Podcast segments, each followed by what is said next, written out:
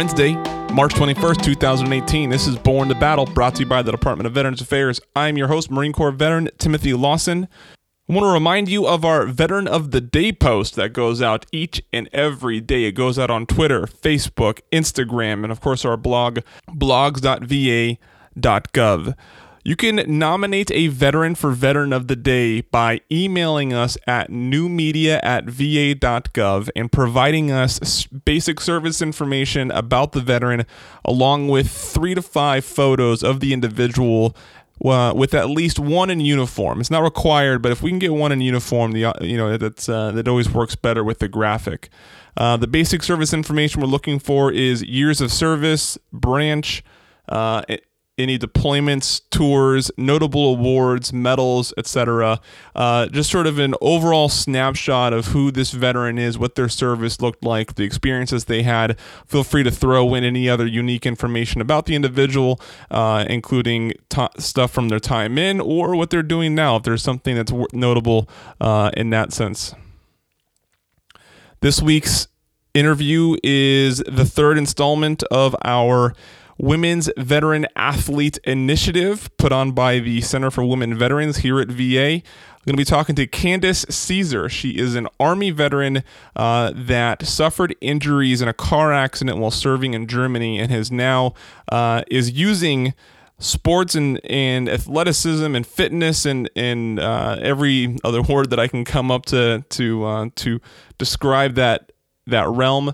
Uh, to overcome and to comfort herself and to to enjoy life. And she's going to talk to us about her service. She's going to tell us about that accident. She's going to tell us about her journey to trying to compete in fifty out of fifty states and uh, and also an even more aspiring uh, goal that uh, it'll bring her around the globe. But I'll let her tell you about that. This is Army veteran Candace Caesar. Enjoy. There are nearly two million women veterans who served and deserve the best care anywhere. V A is dedicated to meeting the unique needs of all women veterans. V A offers comprehensive primary care and women's health specialty care. Women veterans who are interested in receiving care at V A should call the Women Veterans Call Center at eight five five V A Women or contact the nearest V A Medical Center and ask for the Women Veterans Program Manager. Visit w w w dot v a dot gov slash women vet. Uh, all right, Candace Caesar, Army veteran, uh, part of the Women Veterans Athlete Initiative put on by the Center uh, for Women Veterans here at V A. Candace, thank you so much for joining me. Hi. Um, so, Candace, we, we start each interview with the with the same question, the same idea. All of us veterans have one thing in common, and that's the decision to join the United States military. Can you bring us back to that decision for you? That decision for me to join the military happened in nineteen ninety-four, actually. I was in college, and I was in the R O T C program, and I decided that I was ready to start my new life and ready to serve my country as an enlisted soldier. I wanted to eventually become an officer, but I felt that the best way for me to become a leader was to actually experience what it would be like to be led as a soldier, as an enlisted soldier. That's interesting. So, so you you were interested in the followership of the military. Yes. Yeah. What? So what? What about that intrigued you? What? What? What? Um. What inspired you? Just dig into that idea a little bit more of, of wanting to be a follower and being led versus being an officer and poss- and probably leading. Well, actually, I don't know where I got this from, but I always thought that the best way to become a leader is to be a great follower. And if I would be able to understand the other side, like being led, I could be a better leader because I would have experience in what the people who will be following me would experience. So that would help me to foster, I have an identity. I'd be able to identify with my followers because I, if I had been one, then of course I could identify with them. Yeah. So that's where I got that from. Sure. Uh, well, then I, I think I think you're prepared for this next question. Tell tell me about a great leader or a close friend that you had in the military. You can choose either one, but tell me about that person. actually, the great leader ended up being a great friend. Um, my N C O, Sergeant Collado, who actually is pronounced Sergeant Collado, but um, Ferncy was my second, my third, my third N C O I C. Um, I think that was my second tour, and he was a PAC N C O. And it was very interesting to see a man do paperwork. I mean, that in the military, it's like, okay, yeah, you have men everywhere, but usually you expect to see women in the office. But he was a great leader. Um, and the reason I thought he was such a great leader is because, one, he led by example. If it was something that he told us to do, I mean, we actually saw him in action. He actually worked along the side of us and did things. He didn't just bark out orders and say, this is what I want you to do. He's like, this is what I want you to do. And you're like, what the heck are you doing? He was like, well, I'm going to do it too. We're a team. And I was just like, wow, that's amazing. Um, on a personal level, I mean, I had all kinds of issues when I was a young soldier. I was a new mom. And I remember one day I was going to be missing. I was going to miss movement. I was going to go be AWOL because we were supposed to get up and leave for the field. And I didn't know what to do. I woke up, my son had a one hundred and one fever, and he was very small. He was like three or four months. And I was freaked out. I was like, oh my God, I'm going to miss movement. What am I supposed to do? And he was like, take your kid to the emergency room. I'm like, okay. I mean, it's something so simple. It's like, you told me where you are. I've got it covered. Just do what you need to do. And I was just like baffled. I was like, but you know, the military concept is if, you know, they wanted you to have a family, they would have issued you one. And right. So that's what I actually believed. And I was just like, oh my God, I'm going to miss, I'm going to, oh, this is terrible. And he was like, oh God, take care of yourself. We got this. As soon as you can get an opportunity to to get your kids stabilized, if you can come, come on. If not, they've got stuff for you to do back in the room. I was like, okay.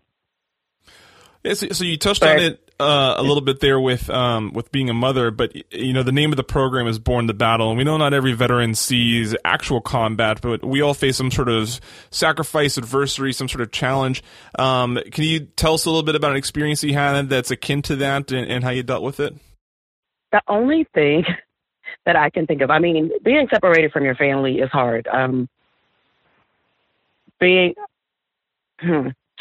I've got two. So I think the better one would be after my injury, because that was really, really hard for me. Um, I was a non-commissioned officer, so I had soldiers, and I had nine soldiers. And it was hard, very hard for me not to be able to pick up my rifle and join them. Um, I, September eleventh, I was on active duty, and I had broken my neck December ninety-nine. So I worked in the orderly room, so I was already removed from my soldiers in the S one shop because they felt that I couldn't keep up with the high pace. That was hard. So changing my job to something, I felt like um, I was something less than what I was because I was unable to fully function in my job. Well, I actually could fully function. Well, I thought that I could. I had a traumatic brain injury along with my physical abilities. So my cognitive ability was a little skewed at that time, especially at the initial portion of my my accident. But having to switch my job was like detrimental to my health. Like I I had issues dealing with that. But this one particular day, I remembered that the soldiers will all be called back from leave. People were on guard duty, and there was nothing for me to do. And I felt useless. But it, but um, this particular day, because nobody expect people expected to go home after work, but they didn't expect the post to be locked down. Kids were at the daycare center. The dependents were taking care of the, the kids at the daycare center. They were unable to go home to their families. I don't know what their food situation was like, but I know for a lot of us, um, it's like, what are we going to do with the people that are on the shift that need to eat? So what I decided to do was I decided to go out and feed them. I decided to do what I could do within my realm just to help somebody else, to make their time better. Look, you need to be relieved. I can't hold a weapon and relieve you, but I can bring you something to make you feel better. And that's how I dealt with it. My job in the military, it was to serve. Um, an N C O told me, well, not an N C O, my class, um, P A S thirty-two, I was a personal administration specialist in A I T. And our motto was the best supports the rest. And so that's what I relied on. I went back to that motto. Although I couldn't remember who my mom was or that I had a husband that had traumatic brain injury, I remembered that the best supported the rest. And that's what I did. That's how I was able to overcome that time um, that I served when I was injured. Yeah. And, you know, just so that, you know, you mentioned that you, you, you, uh, you suffered an injury. Can you just, can you briefly describe what happened so that, so the audience, uh, has a little context into what you just, what you just shared? Sure. Um, December fifth, nineteen ninety-nine, I can't tell you where I was going. I don't remember, but I can tell you that I was in a vehicle with, uh, my ex-husband and two other N C Os.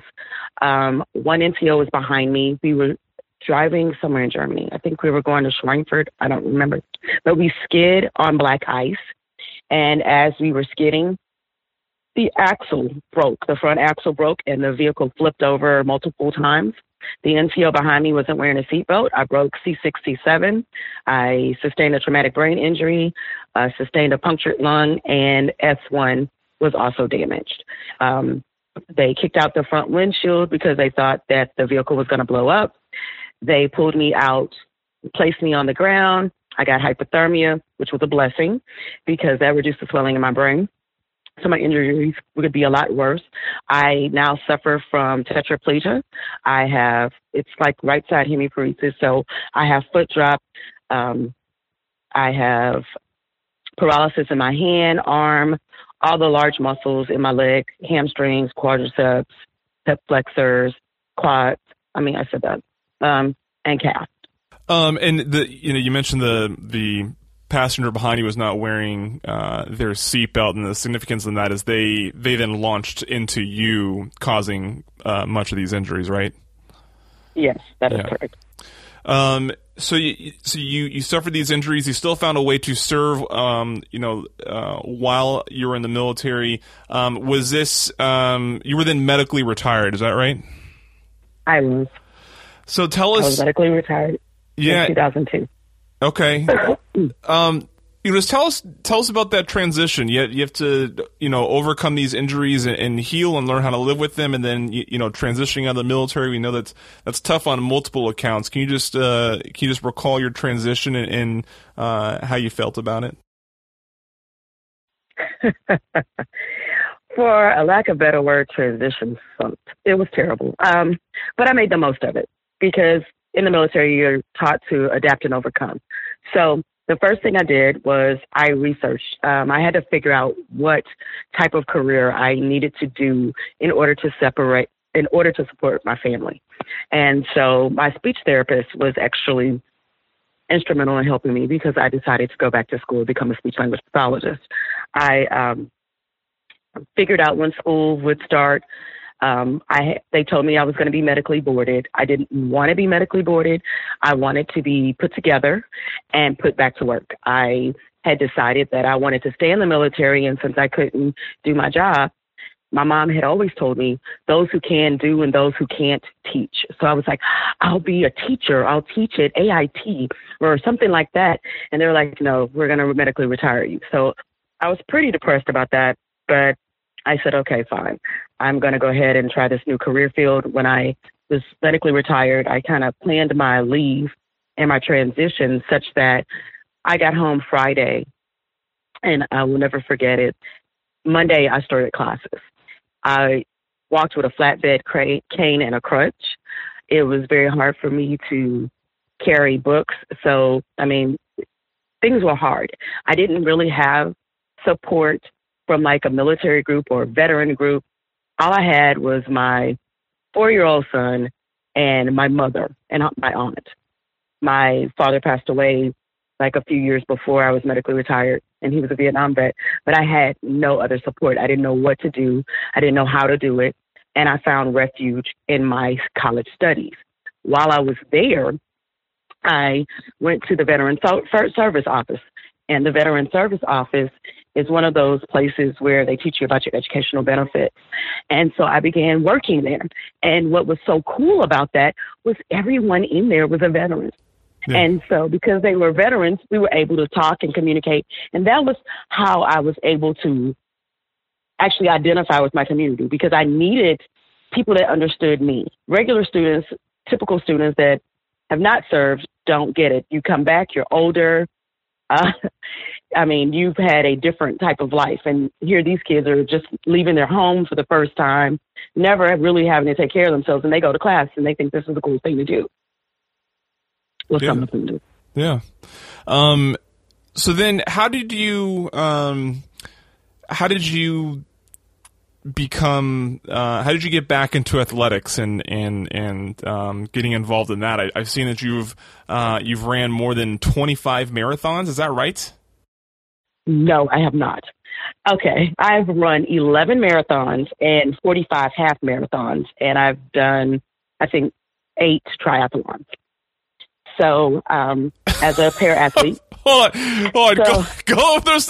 You said no, I have not. Like, no, it's not that. You you trumped those numbers. Wait, can you say those again?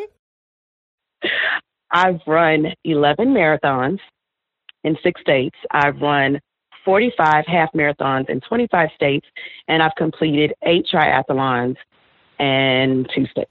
Okay, so so uh, the half marathons in twenty-five states, that's probably where I'm getting the number twenty-five from uh, mm-hmm. on on the, the notes that I have. Um, so you are you going for fifty out of fifty? You trying to... I am going for the fifty states, yes. Yeah. I, my goal is to run a half marathon in all fifty states and D C, and I've already run D C, so... You've already done, you've already done one in D C? I have done D C. Yes, I did Rock and Roll D C. So very well, very well. Um, I hope uh, I hope you enjoyed our nation's capital. Um, what? So, how did you get back into athletics? How did how did you? What inspired you to get back into that? We know that military lifestyle, a lot of it is physical fitness. Um, after your transition and, and recovering from your injuries, what got you back into physical fitness? Actually, I have a bucket list, and um, I was dating a guy, and on my bucket list is to go to Vegas, and I had never been to Vegas. So once I had gotten into Vegas, I was like, oh God, I've been to Vegas. What else is on this list? And I scrolled through my bucket list and I'm like, oh, I remember the day that they told me I would never walk again. I told the doctors that I was going to walk a marathon, not knowing that it was twenty-six point two miles. But I remember those words coming I remember those words coming out of my mouth, and I was like, okay, I've got, it's time for me to do it. And then I looked around and I was like, well, my son is able to drive now. So if something happens during training, he's driven for a year. I feel safe and confident that I can ride with him in the car if something happens to me while I'm training, but I've got to get this marathon done.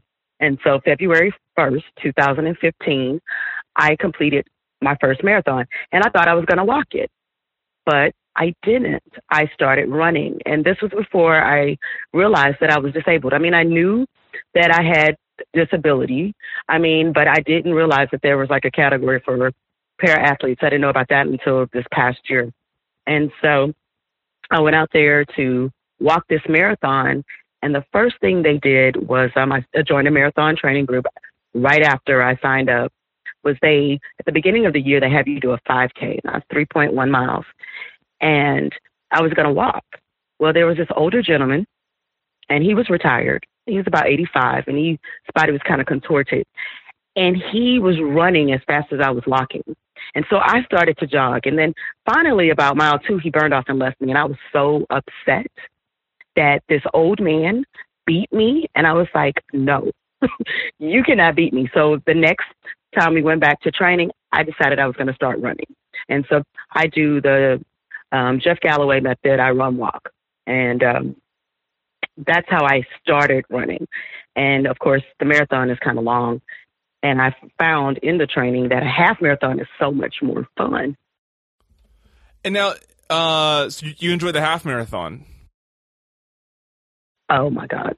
I, you know, I wish I had known what the distance was, but yeah. I've done forty-five of those. Those are awesome. Yeah, very cool. I uh, I'm yet to do uh, any of those because uh, I don't like running, and running for long periods of time uh, on my own uh, on my own power does not. Uh, it's hard for me. I still have the marathon. I also have a bit of a bucket list, and I still have marathon on there. And I know that every year that passes, I'm less likely to be inspired to go do one. But um, it's it's still there. I still feel like I maybe I owe it to my body to prove that it can still perform in such ways. Um, and you and you can. And what's wonderful about the marathon? Well, I am what they call, um, what do they call them? They call them turtle runners or whatever. I don't like to be called the turtle or whatever, but the people at the back of the packers, that's what they call them as well. We have a party on the pavement. So we are at the back of the pack. I mean, the elite runners are gone. The people that run probably about a ten, fifteen, ten to thirteen minute pace, they're gone. Those that run a little bit slower or walk, and we do have fast walkers. We have a party on the pavement. We talk to each other. We have speakers. You can listen to music while you go. You can have conversations. It's about being active. It's not necessarily about being fast. My saying has always been, I'm not out there to compete. I'm out there to complete. And so when you, because you will, do your marathon, think about those back of the packers. It's a party on the pavement. It's just one day out of your life, you can go and have a blast. The training is a little brutal. But once you've done the training, you just go out there and have fun. My first marathon, the race director told me, go out, enjoy the sights, enjoy the sounds. When you feel like you can't go on, help somebody on the course. And that's what I did. I grabbed peppermints. I stuck them in my little utility belt, and I'd pass them out to people, and I'd say little cute things and cheer them on and take selfies, and that makes it fun. You're still active, you're doing what your body needs, and you're having fun, and you're help uplifting someone else. And so in a way, it's kind of like still serving my community. Yeah, I like that.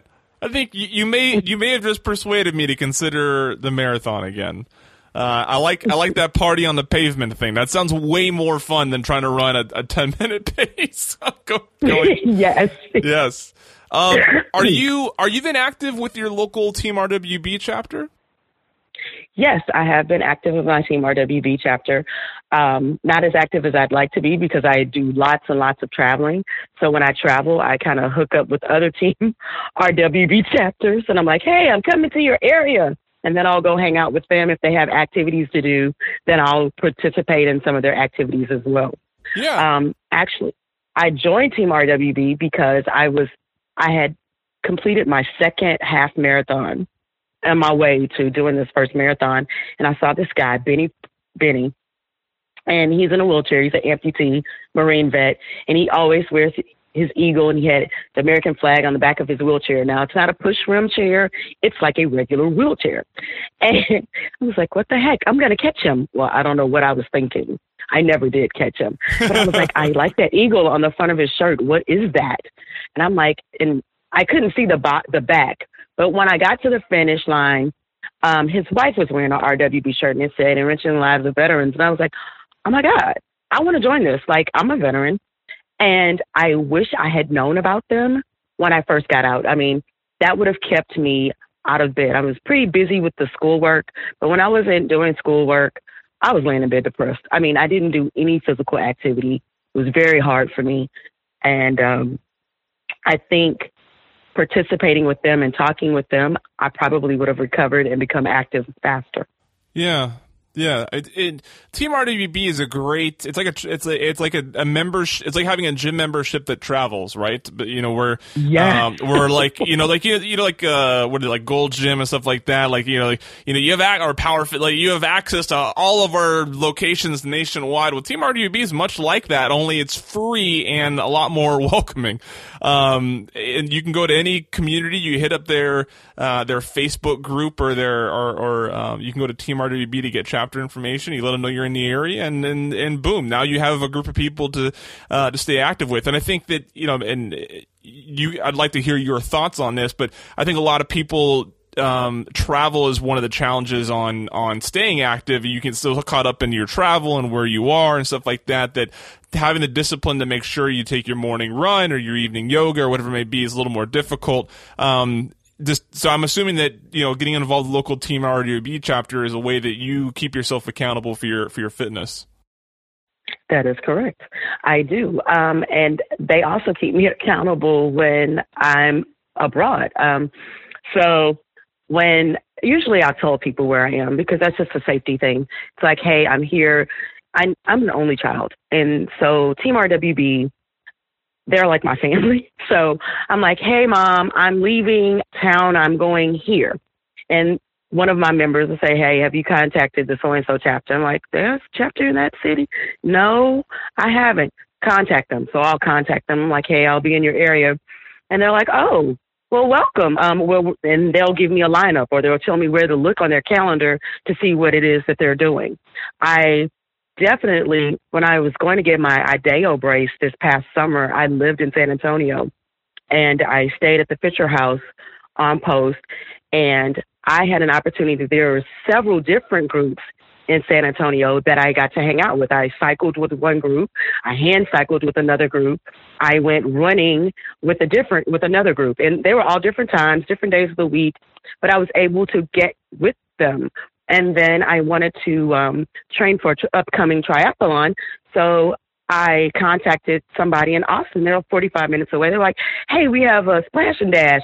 Why don't you come out and swim? I'm like, God, yes.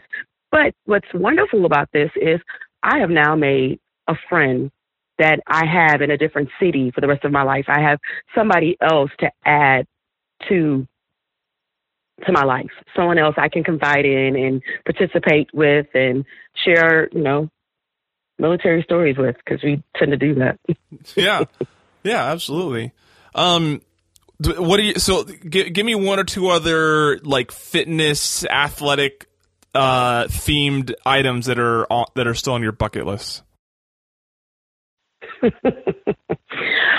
I want to actually do a seventy point three, which is a half Ironman. So that's a half, that's one point two mile swim, a fifty-six mile bike ride, and a half marathon. And I want to do that in Tempe, Arizona. And I'm actually hoping to complete that October nineteenth, twenty nineteen. Why did I pick Tempe? Because that's Arizona, and that's a state that I'd like to claim. And I want to do a half marathon by doing the half Ironman.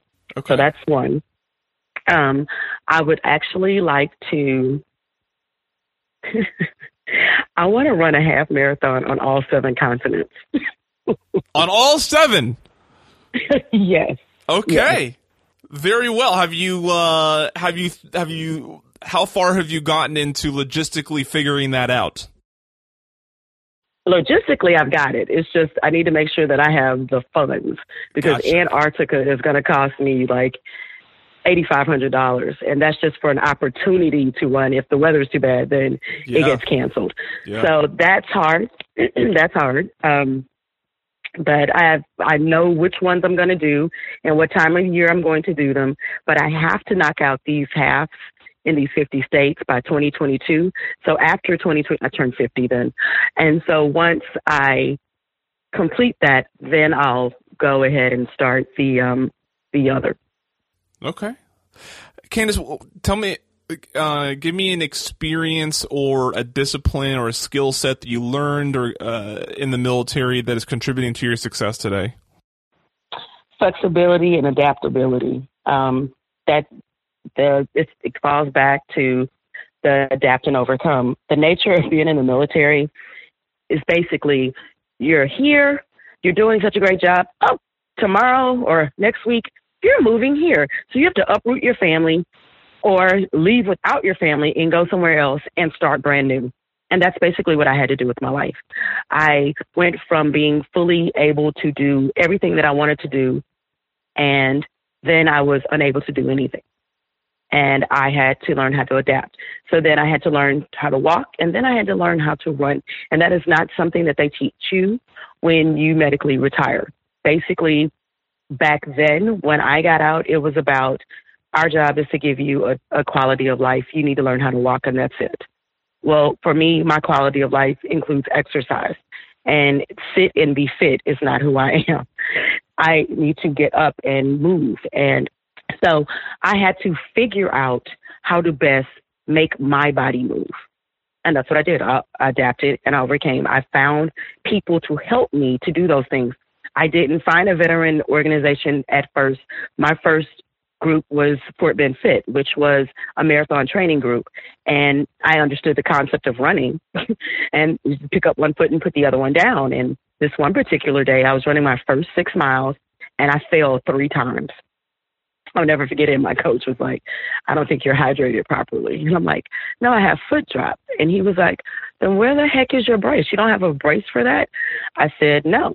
The V A gave me a brace for walking. They didn't give me a brace for running. And he was like, well, maybe you should go to a podiatrist. And so I went to a podiatrist and I told him what was going on. He was like, no, we can't help you. We can only give you an A F O. I don't know what to do. So then I Googled and I met this, I found this guy, this company in Canada, TurboMed, and they have an external outside brace. And that was my first running brace. And I asked him about it. I paid the money and he mailed it to me and I put it on my shoe and I went back out to run. And it was like, this is like heaven sent. I, I this is just awesome. And I just continued to use it. And then over time, I've tried different devices, but adapting and overcome. That's yeah. the skill. Wonderful. Uh, and the last question, tell me about a veteran or a veteran organization that you're familiar with, aside from Team R W B, uh, that has you excited about what they're doing right now. You know what? The Paralyzed Veterans of America just popped into my mind. I don't know why, because I had never joined that group, but because partly because I didn't think I belonged. But they um, empower veterans that with tools to lead full lives. Um, veterans that have spinal cord injury or spinal cord dysfunction, they advocate for the quality of healthcare, um, research, and education. They um, also advocate for like civil rights and benefits and things like that. And they also have like this. Adapt. They have adaptive sports. And this past year, I ran with my fellow spinal cord injury um, people. They actually hand cycle. Most of them hand cycle. But James and I are actually walking quads. So it was pretty cool. Of course, he's much faster than I am. But we ran the Army ten miler. And it was my first Army ten miler. And I was super stoked and excited about it. And it was great having a community of people with spinal cord injuries where we all differ. Some of us are incomplete, some of us are incomplete, some of us actually walk, and others are in wheelchairs. But I didn't know that there were other people like me. Um, when I initially became injured, I was like an anomaly. It was like, oh, you're walking with a spinal cord injury. We don't see that here at the V A. Everybody is in a wheelchair or something like that. And I was like, oh, my God, so I don't have anybody to participate with. Had I known then what I know now, I would have joined the P V A, and I probably would have been active much sooner. Yeah, yeah, P V A is great. Um, probably the first time they've been uh, been brought up on uh, for that with that question, so it's uh, I'm, I'm happy to, to, to get them a plug there.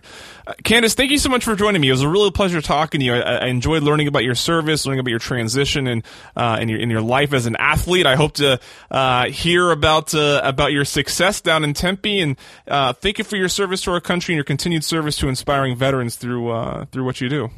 Well, thank you, and thank you also for having me. Father served in World War Two. Spending time with him were the best memories of my life. I became a physician at V A because of my grandfather, so I can help others like him. I can't imagine working with better doctors or a more dedicated staff. I'm fulfilling my life's mission with the help of my team and thanks to these veterans. I'm proud to be a doctor at V A and proud to honor my grandfather every day. Search V A Careers to find out more. And of course, if you're interested in me learning more about Candace and the other women veteran athletes that are a part of this initiative, you can go to va.gov slash women vet. And you can also learn more about the Center for Women Veterans there. Uh, there are some great photos uh, taken by Stacy Pearsall of the Veterans Portrait Project, who uh, was kind enough to photograph these athletes for the initiative, uh, and they, they turned out absolutely fantastic. So um, if anything, go over there to check out those photos and, and admire them. This week's Medal of Honor citation reading is uh, for Bruce McCandless, service in the U S Navy. Rank of commander, serving on the U S S San Francisco. This was during World War Two. The year of honor is nineteen forty-two. Citation reads, "For conspicuous gallantry and exceptionally distinguished service above and beyond the call of duty as a communications officer of the U S S San Francisco in combat with enemy Japanese forces in the Battle of Savo Island, the twelfth to thirteenth of November, nineteen forty-two. In the midst of a violent night engagement, the fire of a determined and desperate enemy seriously wounded Lieutenant Commander McCandless and rendered him unconscious, killed or wounded the admiral and command, his staff, the captain of the ship, the navigator, and all other personnel on the navigating and signal bridges. Faced with the lack of superior command upon his recovery and displaying superb initiative, he promptly assumed command of the ship and ordered her course and gunfire against overwhelmingly powerful force. With his superiors in other vessels unaware of the loss of their admiral, and challenged by his great responsibility, Lieutenant Commander McCandless boldly continued to engage the enemy and to lead our column of following vessels to great victory.